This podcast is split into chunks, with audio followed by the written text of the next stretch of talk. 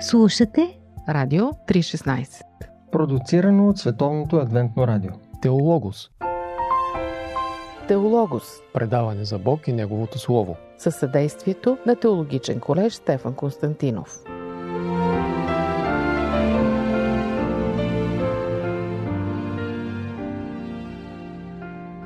Скъпи слушатели, вие сте с предаването Теологос по Радио 316. Предния път в нашата поредица Книгата с книгите започнахме да разглеждаме четири библейски книги, които можем да ги съчетаем под общото наименование и заглавие Книгите на царете. Днес отново с нас е историка апостол Стаматов, който ще ни помогне да разберем нещо повече за тези книги. Добре дошъл отново, апостол. Разбрахме предния път, че първо и второ царе, или наричани по друг начин още първо и второ Самуил, книга на Самуил, са били една книга. Да припомним накратко на нашите слушатели кой и как преценява, че трябва да са разделени. Да, в самия еврейски канон, първо и второ царе са една книга събрана. Макар и да не е коректно да говоря за еврейски канон, тъй като юдеите не ползват тази дума. Мгм. Юдеите говорят за втора пророци писания, така разделят Библията, но в а, техния сборник от свещени книги първо и второ царе наистина са събрани. Ако се поразровим въобще като цяло да видим картината за старозаветния канон, тъй като тези книги не са част от а, него, Самия Йосиф Ари дели старозаветните свещени книги на 22 и някои се досетили, че всъщност той това го прави, защото самия брой на буквите в еврейската азбука е 22. Мгм. Това е неговото деление. В Талмуда там е дадена малко по-висока бройка, не 22, а 24 книги.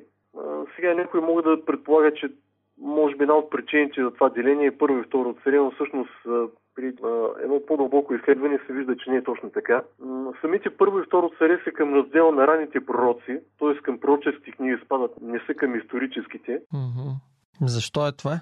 Ами, тук има сблъсък между еврейско и гръцко мислене, тъй като Септуагинта, първият превод на Стария завет на друг език, освен еврейски или е, друг семитски, подобен като арамейския, започва да ги разделя на исторически книги, е, следвайки модела на, на авторите от това време, да речеме на на Херодот и други, които също пишат история. Мгм. А, съвременните библисти приемат, че Самуил, нали, първо и второ царе са съществували и по времето на цар Ехония, който е един от по-късните юдейски царе. Това е накратко относно разделението на, нали, на първо и второ царе, което всъщност е било една книга, оказва се. Бях чувал, че самото разделение е определено поради големия обем и необходимостта да бъде по-малък свитъка, на който да бъде записано. Има ли нещо възможно? Не съм попадал на тази информация, но не е за пренебрегване. Добре, във втора книга на царете би трябвало да кажем същото за автора. Или всъщност кой е автора на втора книга на царете? Да, като изключиме Самуил, за който говорихме в предната ни среща, следващия продължител на делото на, на Самуил е Натан, Гад и Авиатар, вероятно. Говоря за второ царе. Мгм. Те се споменават. Да, тези три личности, те биват споменати. Нещо по-особено свързано с тях, информация за тях имаме ли? Да, в самата книга на царете ясно е, Натан е пророк по времето на Давид, пророк, който е известен с това, че изобличава царя за престъплението, което извършва. Мгм. Гад също е пророк, Авиатар е свещеник.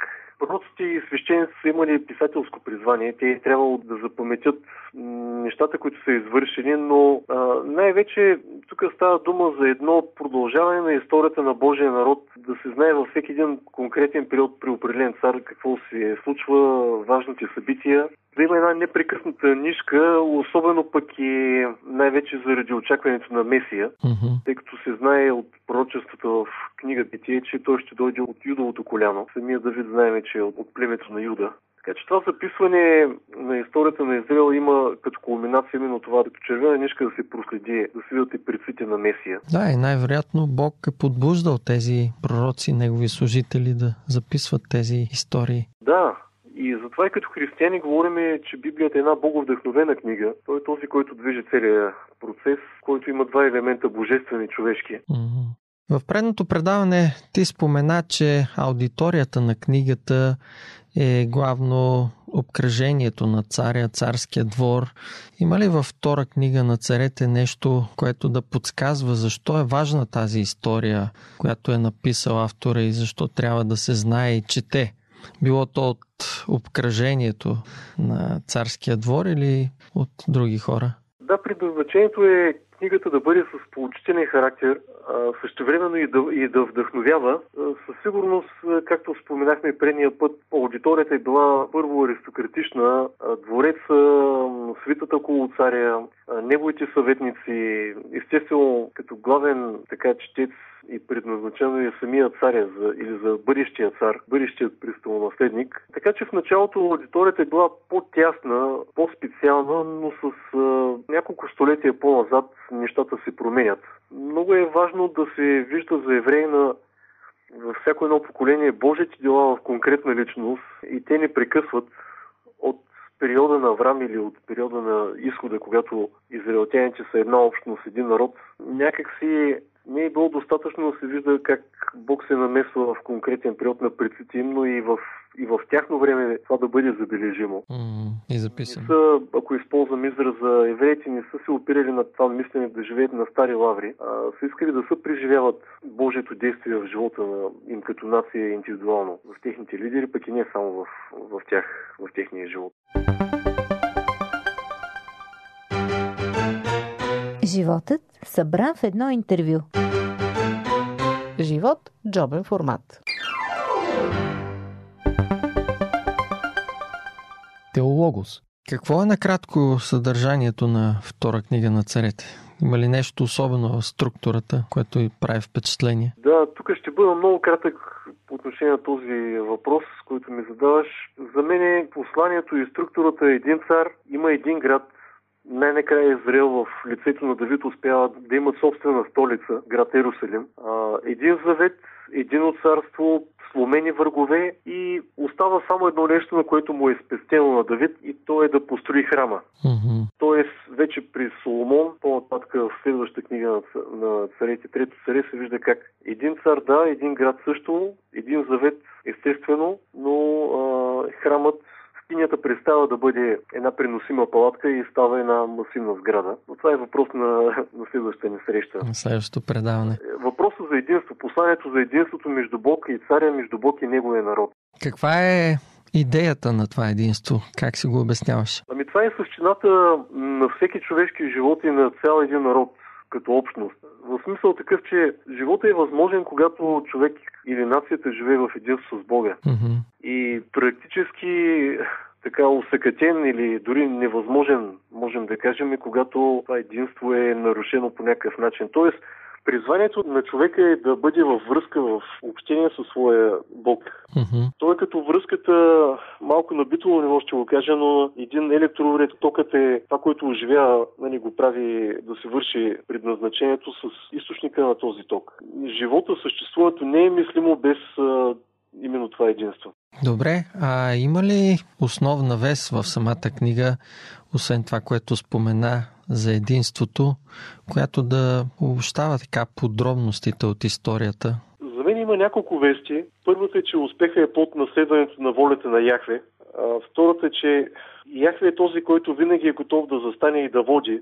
Същевременно той изобличава, но и дава шанс, ако царя падне. Тук припомням историята за падението на Давид, за това как той отне жената на свои офицери и след това го погуби. Mm-hmm. Макар и не пряко. Даването на шанс за пореден път го виждаме в живота на Давид, че след падението отново човек не е обречен. Да, законът е нарушен, да, извършено е ужасно престъпление, но, но се дава шанс и за да не изглежда чак толкова лесно, бих казал на нашите слушатели, че Давид доста пострада от тази своя грешка и, съжаление, не само той, но и неговия дом и семейство. Да, последиците се разпростряха върху целия му живот. Да, и върху неговите синове, за съжаление, няма как. Всичко си има своето последствие, mm-hmm. всяко действие. В този смисъл, какви решения можем да се научим да взимаме, докато четем историите във втора книга на царете? Решенията са жизненно важни за нас като християни, защото цялото това животоописание на царете на Израел ни помага, наблюдавайки живота им, да правим паралели.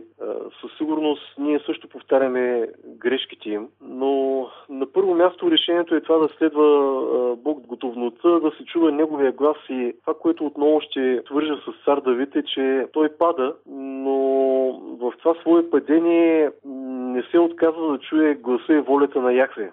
Mm-hmm. Не, че преди това го е чувал много, когато решава да следва своята собствена страст и желание, но на първо място бих казал готовността ни като вярващи хора да чуваме гласа на Бога. Да. Това е един рефрен и не само в книгата на царете, то се вижда и в други старозаветни книги, примерно в Моисеевите книги.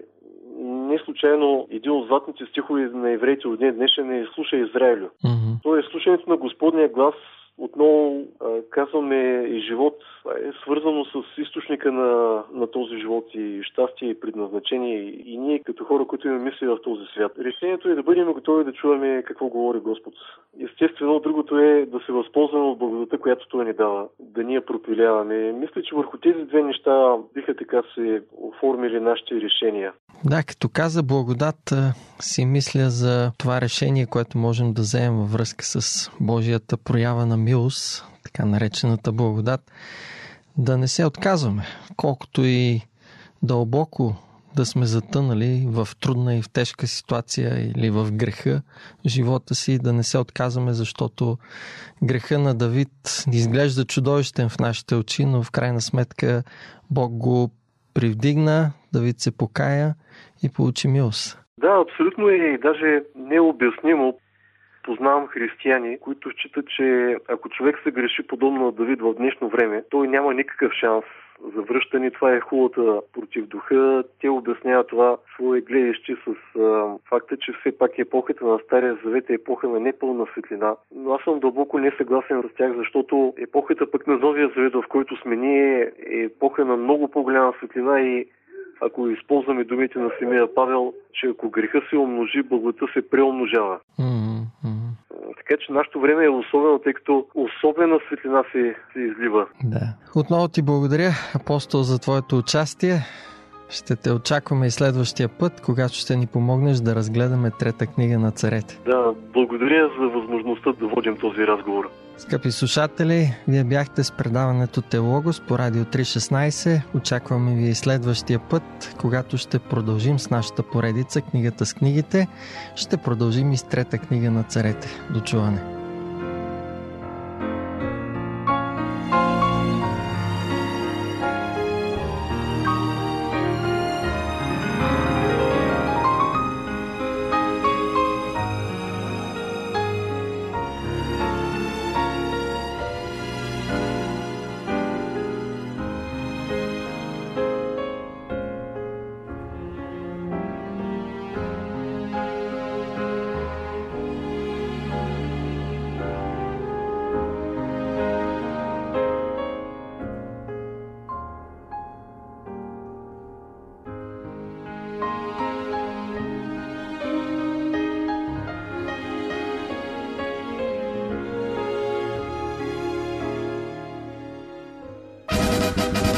Какво да кажем Какво за... да кажем за... Какво да какво кажем, да кажем за... за... И какво да кажем за... Какво да кажем за... Кажем за...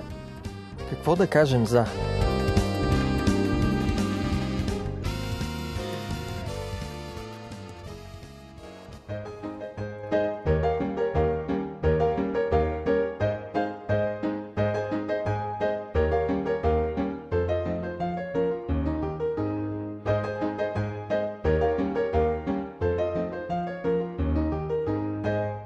Здравейте, скъпи приятели! Аз съм Мира с Ради и с Боби. Днес ще си говорим за малките хора. Понятието малък човек съществува в литературата и в философията доста отдавна. Няма да се връщаме много назад. Няма сега да говорим тук за Гогол, за Чехов. Може би, като каже малък човек, си спомняте веднага за Чарли Чаплин, който го обезсмърти в своите филми Малкият човек. Малкият човек, това е един, как да кажем, един презиран от обществото човек, незабележим и така нататък. Понякога обаче се случва така, че малките хора всъщност са велики. Иска ми се да тръгнем от там. Сещате ли се веднага така на пръв прочит за малък човек, който всъщност е много голям? Ми, първото име, което ми изникна, беше Айнштайн. Що пък малък? А, защото е дребен ли имаш предвид? Не.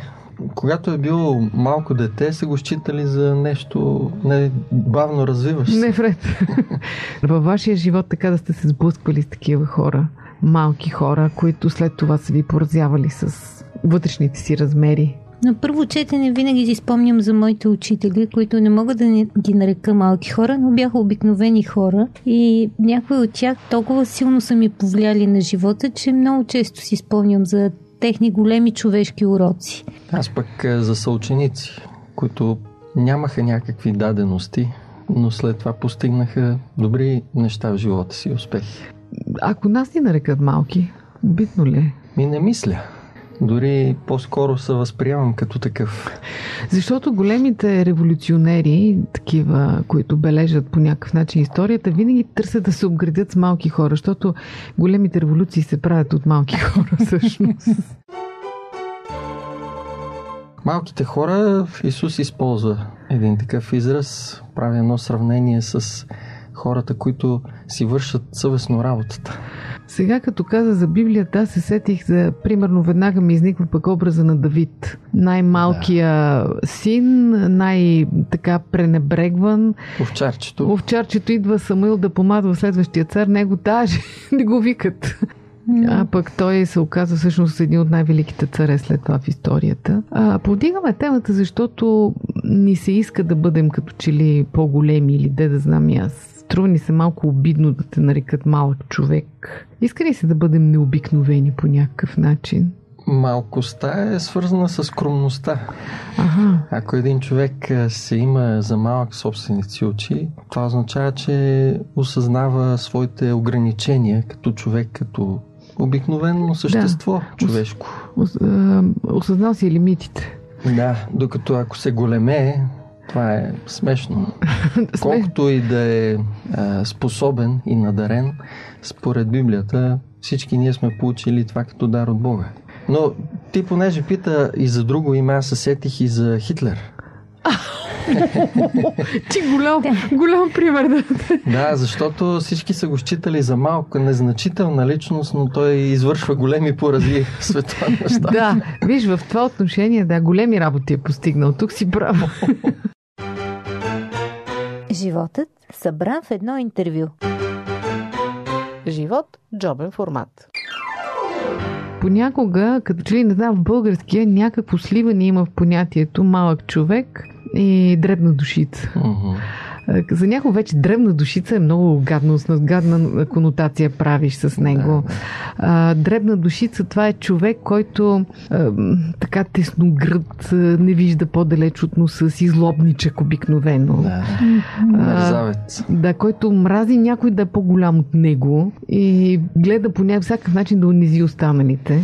Отмъстителен обикновено. Да, да, обикновено, да, обикновено дребната душица е отмъстителен. Това генетично ли е според вас? Смисъл така човек си се ражда дребна злобна душица. Ами не, сега не би следвал, не. много, много обречено звучи, въпреки че човек следва модела и това, което е видял. От семейството имаш. От семейството, макар че може да се получи обратен ефект. Аз тук напоследък съм разкъртена от този филм Капернаум, който всъщност е за най-бедните, мизерни хора, които населяват един а, квартал на Бейрут. И модела на семейството беше точно такива дребни душици, абсолютните консуматори, които само се възпроизвеждаха с помощите или там с средствата, които имаха някакви никакви, си купуваха цигари, алкохол. Децата ги пращаха да просят и да бъхтят там да помагат в някакъв зеленчуков магазин, примерно. Нито книги, нито учебници, нито някакви грижи, просто ги ползваха за, за собствено сила. Да, работна ръка. А, и в същото време едното от децата, едното момченце, което беше главният герой, то беше много привързано към сестра си и реално показваше съвсем друг модел на грижа към, към нея. Опитваше да се да я спаси от ранен брак. И понеже е много като документален е филма, много разкъртва тази история, но по повод твоя въпрос, т.е. имаш един модел, който не се възпроизведе. Но обикновено се възпроизвежда. Да, аз за това си питах дали е генетично, защото като се сета за такива хора, които познавам, бащата такъв, сина такъв, майката такава. Има предразположение и наследственост, както каза Ради, има модел, но в крайна сметка всеки сам си прави Реша. избора, защото пред очите му са и други модели. Не е само семейни. Колкото и да е силен той, когато един човек мисли и разсъждава, може да си избере нещо по-добро. Кои са симптомите на дребната душица? Сега се замислих. Аз мисля, че има две, два вида дребни душици. О, ти класификация им правиш. Да. Едната е, която не мисли а, за себе си нещо голямо, велико, но в същото време а, отвътре се изяжда от тя точно От заради завист. това. От завис. И много от мизериите, които правят такива хора, са именно точно защото те не могат да постигнат нищо в живота си. Другия тип древни душици може да видим в хора като Хитлер, като Сталин. Избиват комплекси. Да, Диктаторите. диктатори, пък и не само хора, които наистина могат да постигнат нещо, но са изключително големи егоцентрици и в този смисъл за мен древна душица е равна на безпринципен човек. Ти егоцентризма го слагаш като симптом на дребната душица, така ли? Да, за мен по-малко и незначително нещо от един егоистичен човек няма. В душата му няма нищо, ти знаеш колко народ засегна сега? няма място за нищо друго, освен за, за самия него. Ти каза доста неща, когато така портретира малко. Да, Мгм. че това са хора, които не виждат по-далеч от носа си. Както Боби казва, света се върти около тях обикновено, злобеят, а, жените най-често клюкарства. Той в писанието го пише. Дребните женици. да. Древните женици душици, те от клюките по-сладко за тях няма. Аз съм си мислила, че животът е толкова труден, че човек трябва да е над нещата, малко да се извиси. И за мен това е, нали... Е, Тоест, може би всички ние сме ни дребни душици, или поне аз в себе си От време на време поне. се усещам, че крива на там. И някак си за мен пък това е като обратното на великодушието. Абе всичко е толкова гадно, дребно, нали, може да бъде, но в същото време бъди над това. Сега ти ме сещаш, може би един от най-характерните симптоми на древните душици е, че те са много тънкообидни. Да. Много лесно се засягат и всяко нещо го приемат лично. Ти публично, да речем, изказваш мнение, да речем, аз не харесвам еди какво си и той веднага решава, че ти за него го казваш, защото него не го харесваш. Специално си го Да, и после трябва да се обясняваш, влизаш в обяснителен режим, аз не исках това да кажа, аз нямах предвид теб и така нататък. Самата дума дребна душица показва, че душата му е малка. Сърцето му е малко, няма Много- място. Много хубав идиом. Аз не знам дали в другите езици съществува в този вид дребна душица. Мисля, че само в българския го има, обаче супер описателен. Много ми харесва това. Но наистина тънкообидност. Аз познавам такива хора. Сега веднага изникват ми физиономии в главата. Хора, пред които аз просто ходя на паници. Внимавам какво ще кажа, как ще го кажа, защото думите ми се тълкуват и се изгребват до дъното. Но ти си права, че те много ги вземат като за себе си. Да, а лично, всичко е казваш лично. нещо. Какво е? И това, дето ти викаш да сме над нещата. Може би това е така излизане от капана на дребното. И великодушното, по-милостивото. Ето, А, да, и древните душици не могат да прощават обикновено. Да. Помнят, бе, помнят като слонове по 20 години нещо, как си Уж ги е малка настъпил. душицата, пък къде се събират Голяма тези памет. зли, зли пламен? е на друго място. Присъстват. По пантофи. Предаване за семейството на Радио 316.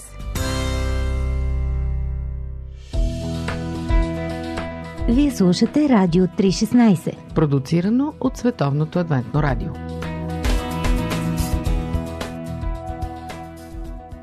Е, Не трябва ли вярващите хора да не са по дефолт така дребни душици? Защото ти, Боби, прав си. Като вярващи хора, ние трябва да си осъзнаме, че сме малки. Окей, тук съм съгласна.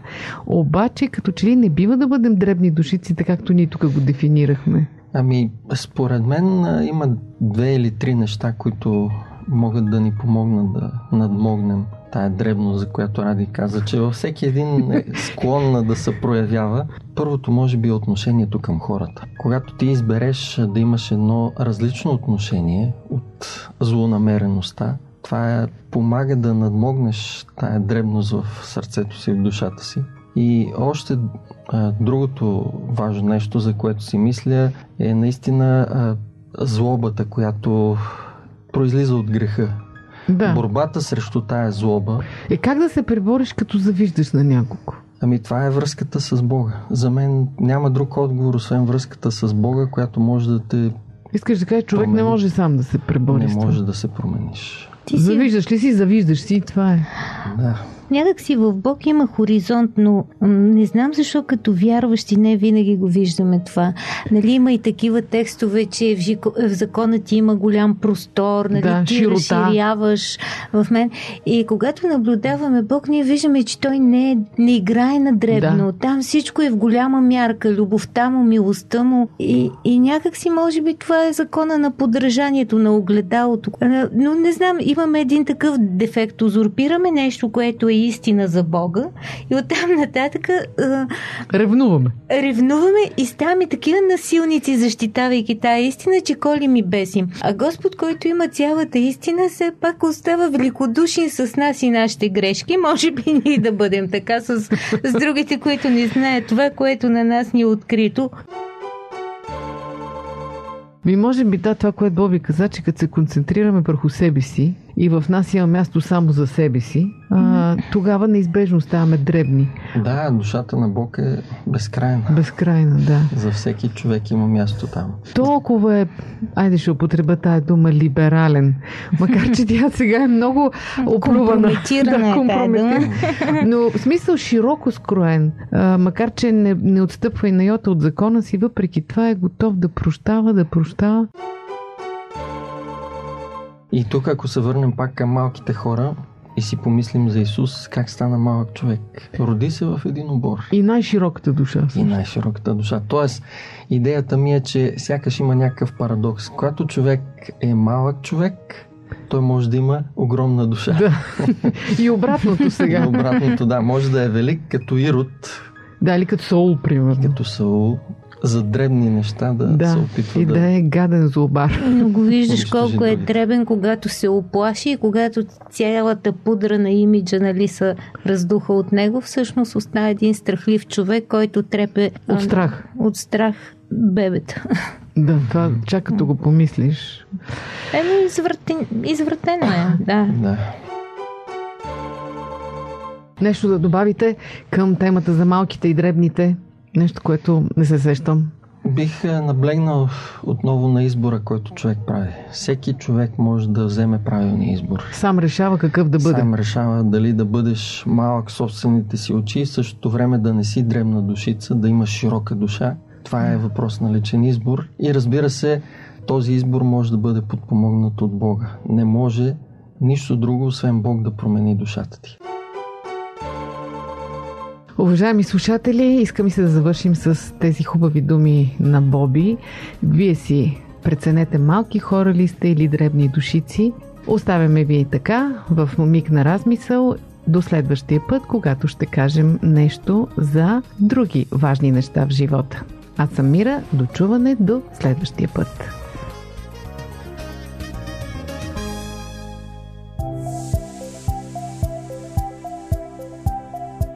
Радио 316 Продуцирано от Световното адвентно радио. Сайт 3-16.bg